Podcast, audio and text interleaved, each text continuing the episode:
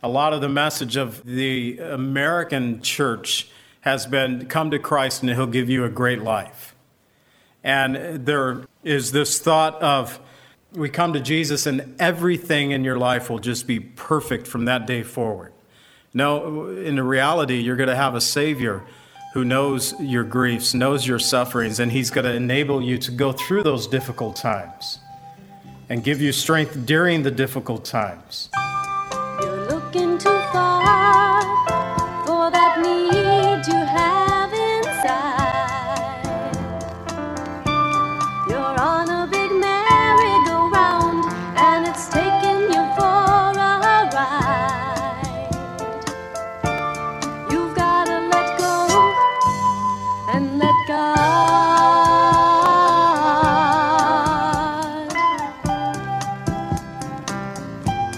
Welcome to the Cleansing Word. We invite you to stay with us as Pastor John Pinnell of Calvary Chapel, Lake Villa, takes us through a verse-by-verse study from God's Word. Each Monday through Friday, we'll be airing messages to encourage you in your faith that you might grow in the knowledge of our Lord and Savior, Jesus Christ. I hope that you enjoy this broadcast, and I'll return at the close of this teaching to give you more information about our church and how you can obtain a copy of this message. Now here's Pastor John with today's message from God's Word. As you get settled, you can turn in your Bibles to Galatians chapter 4. We're going to be looking at verses 13 through 31, or at least that's my attempt today. And we'll see if we'll get through them all. It's a wonderful study we've been having through the book of Galatians, and it's going to get, I think, even better as we get into chapters 5 and 6. But there is so much that we can learn from chapter 4. They were a church, or a group of churches, the churches in Galatia, that had come to faith in Jesus Christ, but some Judaizers came in. Those who taught that in order to truly be saved, you needed to also keep the laws of Moses. And there were a group of churches that were being brought into bondage, of which Paul is writing to tell them that you have all that you need in Christ Jesus, and that we are free. And he's going to deal with that subject of being free in Christ Jesus today in our study.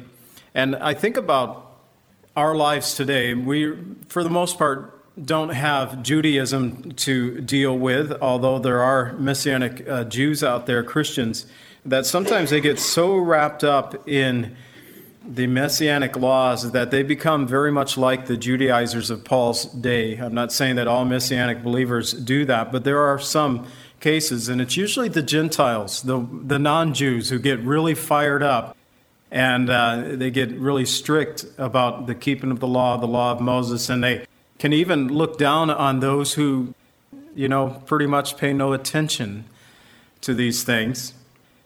But there are also cults out there, movements within the church. The Reformation movement is a very large movement within the church, and they can get us caught up into things that take us away from the truths of the gospel and the freedom that we have in Christ Jesus. So last week, we learned that as believers in Jesus Christ, that we not only have access to God in heaven, and when we die, that we'll be in heaven with him, but he has also called us to be his children, that we are heirs, joint heirs with Christ. And it enables us to cry out, Abba, Father, to the Lord. And I told you that, you know, that's something that's even hard for me to grasp, the fact that, you know, I understand salvation in the sense that we have been forgiven of our sins. It means that we've had a change of destination in eternity. We're not going to go to hell. We're going to go to heaven. But God's grace expanded beyond our salvation to where he has called us part of the family of God, that we are his children. And we can help people. We can save people from just horrific things on this earth, but it doesn't make them part of our family. But when God saves, you are his, and you are part of his family. Here, Paul, he begins in verse 13 to bring to remembrance how he and Barnabas first came to them when they came on the first missionary journey, which we read about in Acts chapters 13 and 14. And Paul put them to a reminder here in verse 13. He says, "You know that because of physical infirmity, I preached the gospel to you at first." Now that caused me to just want to review a little bit of the early days with Paul and Barnabas as they came into these cities of Galatia. There was a region that they went out on the missionary journey, and there was 5 cities involved. It was Antioch, Iconium, Lystra, and Derbe. And there were probably others, but these are the 5 that are named for us in Scripture. And this Antioch was Antioch of Pisidia. It's different from the other Antioch that we read about in Scripture, but had the same name, so they distinguish it in that region by a different name. And when he came to Antioch, this is the first message that we really get on the missionary journey. They'd already done some work. The work had already become difficult. John Mark had already left and went back to Jerusalem. But when they came into Antioch, Paul preached a very powerful message, of which I want to just give you a highlight of his closing statement here, where he says in Acts 13, 36 through 39, "For David, after he served his own generation by the will of God, fell asleep, was buried with his fathers, and saw corruption. But he whom God raised up saw no corruption. Therefore, let it be known to you, brethren, that through this man is preached to you the forgiveness of sin, and by him everyone who believes is justified from all things from which you could not be justified by the law of Moses." I find that interesting. The very first recorded message on this missionary journey to the churches of Galatia, Paul tells them that you can't be justified by the law. It's only through Christ that you are set free. And now the Judaizers have come in behind Paul and Barnabas, and they are saying justification truly comes by keeping the law. And so he's putting them to a reminder of those early days and the things that he had taught. But he's also talking about his physical infirmity, it made me think of the persecutions that came as a result there in that church in Antioch as they were preaching and proclaiming the word of God. It was somewhat received, and then they came back and they preached the word again, and the Jews turned on Paul and Barnabas. They wouldn't receive the gospel of Jesus Christ. So therefore, Paul turned to the Gentiles and said that, now we're going to preach to you guys. And there was great joy. And the church was birthed, and they began to grow. But the non-believing Jews and the prominent women and men of the city brought in persecution against Paul and Barnabas that they had to leave. And they went to Iconium, and a great multitude of Jews and Gentiles believed there. But persecution, again, quickly rose up against them. And it tells us that they were able to stay there for a long time, speaking boldly in the Lord, who was bearing witness to the word of his grace, granting signs and wonders to be done by their hands. Now, I can't think of a better 1-2 punch than to have the testimony of the word of God plus the testimony of the Holy Spirit, granting signs and wonders through the missionaries, the evangelists, even any preacher or person today that proclaims the word of God, to have that combined punch of God's word and God's Holy Spirit working in people's lives. But it goes on to tell us that there was a violent attempt made against their lives, and they fled to Lystra and Derbe. There at Lystra, they saw a man who had been crippled from birth, and the Lord allowed that man to be healed. And the people of Lystra, they saw Paul and Barnabas and thought Barnabas was Zeus, and Paul, as the main speaker, was Hermes, his speaker, and they wanted to worship them as gods. And they did everything in their power to prevent this worship to take place. And Paul and Barnabas cried out and said to them to turn from these vain things to the living God. But the scripture tells us they could scarcely restrain the multitude from sacrificing to them. And then it's so strange that at that point, because they stopped the worship, then they took Paul and drug him out of the city and stoned him. And Scripture tells us that the believers then gathered around him, and he rose up and he went into the city. I believe at that point Paul had been stoned to death. And there is a portion of scripture in the epistles of Paul where he talks about a man, and he doesn't say his name. He just says, I know a man who was caught up into the third heaven. And he said, I've seen things there. He didn't use the first person, or we'd know for sure it was Paul. But he said this man saw things that were inexpressible. Perhaps he was saying that there are words not given that could describe the glory that I saw in heaven. And yet the believers gathered around, and he rose and he went back into the city. He stayed that night and then went to Derbe the next day. From Derbe, they returned back to all the former cities. But there was great persecution surrounding the message of the gospel. And the message that they preached as they returned to all the cities, as they went to strengthen the disciples and to exhort them, was that they should continue in the faith, saying, we must, through many tribulations, enter the kingdom of God. Now, I don't know how many evangelists today tell people that they're trying to win to Christ that, through many tribulations, we must enter the kingdom of God. In fact, a lot of the message of the American church has been, come to Christ and he'll give you a great life. And there is this thought of, we come to Jesus and everything in your life will just be perfect from that day forward. No, in the reality, you're going to have a Savior who knows your griefs, knows your sufferings, and he's going to enable you to go through those difficult times and give you strength during the difficult times. But coming to Christ, we come with many tribulations to enter the kingdom of God, that we're going to go through some stuff in this world. And I'm glad that the Lord gives us seasons. And I kind of look at it that way now, that, it's a season. You may be in the middle of one of those seasons in your life where things have just been horrific. It's been difficult. And what I've learned by experience in my life is that seasons come and seasons go. And God will give you a season of relief. It'll give you a season of peace. But he'll build you and strengthen you through the seasons of life that you go through. So Paul and Barnabas, through many persecutions and tribulations, brought the gospel to the churches in Galatia. And now he says in verse 14, my trial which was in my flesh, you did not despise nor reject, but you received me as an angel of God, even as Christ Jesus. What then was the blessing that you enjoyed? For I bear witness that, if possible, you would have plucked out your own eyes and given them to me. So we're not sure what this physical infirmity was that Paul had, what the trial that he had when he came to preach to them. But whatever it was, the churches of Galatia, they didn't despise Paul and Barnabas as they came.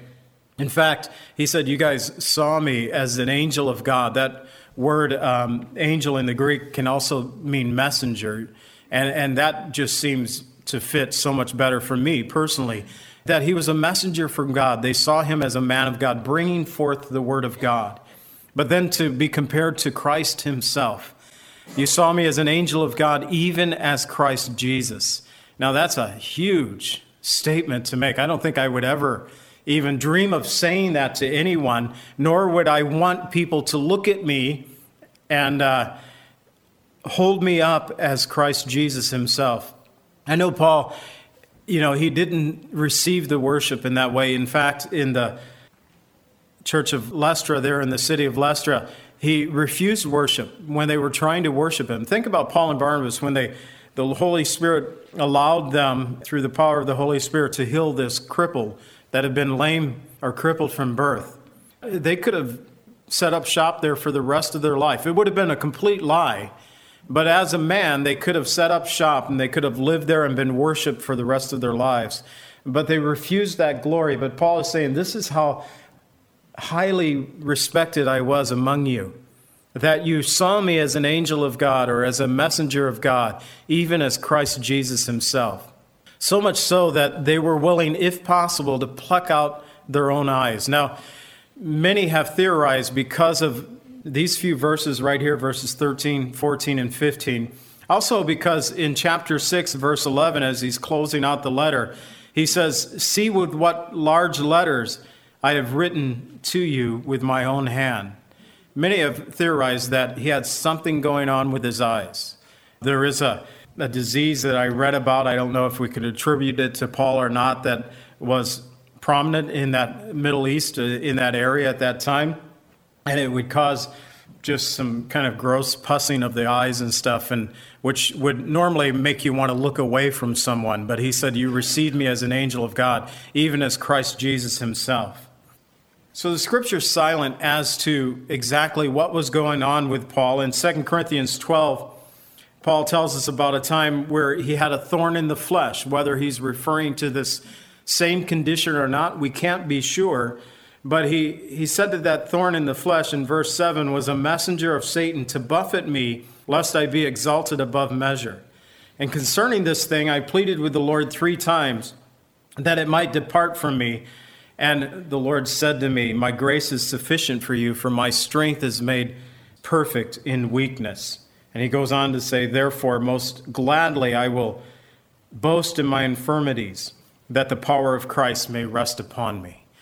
So we're not sure what that thorn in the flesh was. We're not sure what the physical infirmity was that he referred to here. But we do know that there was a great love that the churches had toward Paul. Paul said, "You'd been willing to give me your own eyes if you were able to." And let me ask you, how many of you have donated an eye to anyone? You know, and we could think, well, you know, take one eye, at least I can still see. I got the other. But it's that, really that sense of, this is how far your love was for me. You'd be willing to go to that place, if possible, to give me your own eyes. In verse 16, it says, "Have I therefore become your enemy because I tell you the truth? They zealously court you, but for no good. Yes, they want to exclude you, that you may be zealous for them. But it is good to be zealous, and a good thing always, and not only when I am present with you." And so now he changes. He's talking directly to them about how he's feeling. He says, first of all, "If I become your enemy, because I tell you this truth." Have I become the enemy? Paul is asking. It's a word in the Greek that means to hate as an enemy. And so there's this sense of hatred that goes along with this word. To hate as an enemy, to no longer regard an individual as a brother, or to actually take him out of the community. You're not part of us anymore. Paul is saying, "Have I become your enemy?" This is the guy who introduced the gospel of Jesus Christ to them. But like most cults do, when there is a powerful work of the gospel going on in someone's life, and a cult comes in and they try to take that person away or snatch them away, the one way that they are able to do that is by closing down relationships around that individual, especially relationships that can keep them in the truth of God's word. And so, like the Jehovah's Witness, well, they'll shut down relationships in an individual's life that they're courting to become a witness like them. And they need to break ties with the non-believers. And it's been a while since a Jehovah's Witness has come to the house, but I know some things about the Jehovah's Witness that make it rather fun for a Christian to deal with a Jehovah's Witness. One is that if you would say, you know, before we talk about this, I really would like to pray.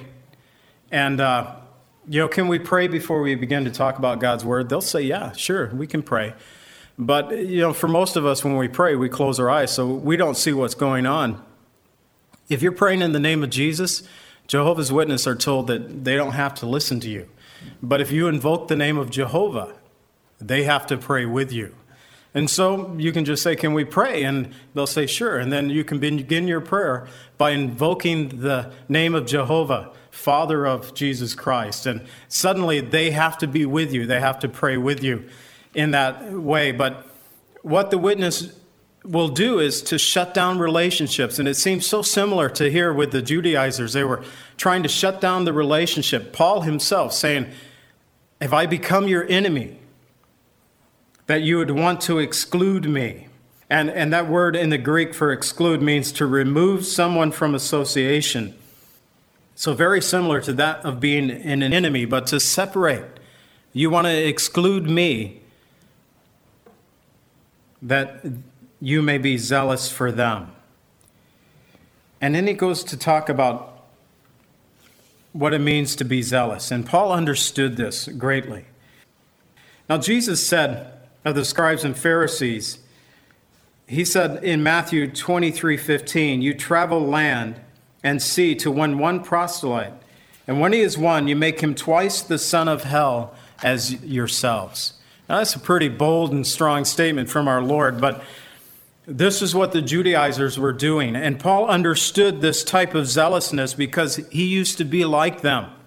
He said in verse 18, it's good to be zealous in a good thing always, and not only when I'm present with you. And there's two things that I see. Paul understood what it meant to be zealous, and he was zealous for Christ right now.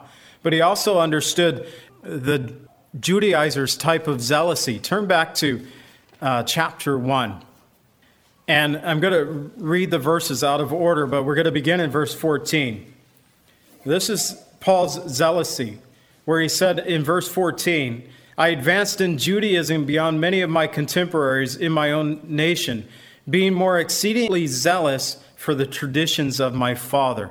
Now, what Paul did with that zealousy is found in verse 13. For you've heard my former conduct in Judaism, how I persecuted the church of God beyond measure and tried to destroy it. So Paul knew this type of zealousy because he had once lived that life, and the Lord had redeemed him, had freed him from that. But he also knew what the churches in Galatia were getting themselves into, because he knew that it was a dead-end road. It was a road of works for salvation that could never bring peace, and they were going backwards. And as we learned last week, they were actually putting themselves backwards into the bondage of the law when Christ had set them free from the law. To be zealous, it means to have a warm feeling for or against someone. And we think of this in our term of zealousy, we think of somebody that's just really fired up and going towards someone with strength and with zeal. And yet there is this affection that in the Greek word that goes along with it, that you're zealous. It's good to have zealousy for a good thing always, he said. And not only when I'm present with you. That's the other thing that this verse caused me to think about, because quite often we can have this type of zeal for Christ when we're hanging around other believers. That it reminds me of being a father and now a grandfather, but having children, and they tend to, not always, but they tend to act better when you're around. But when you just leave them be to get into their own mischief sometimes, no telling what will take place, because nobody's watching. This thought that nobody sees, nobody's watching. And I was thinking about Paul calling the church to once again be zealous for the good things of the Lord.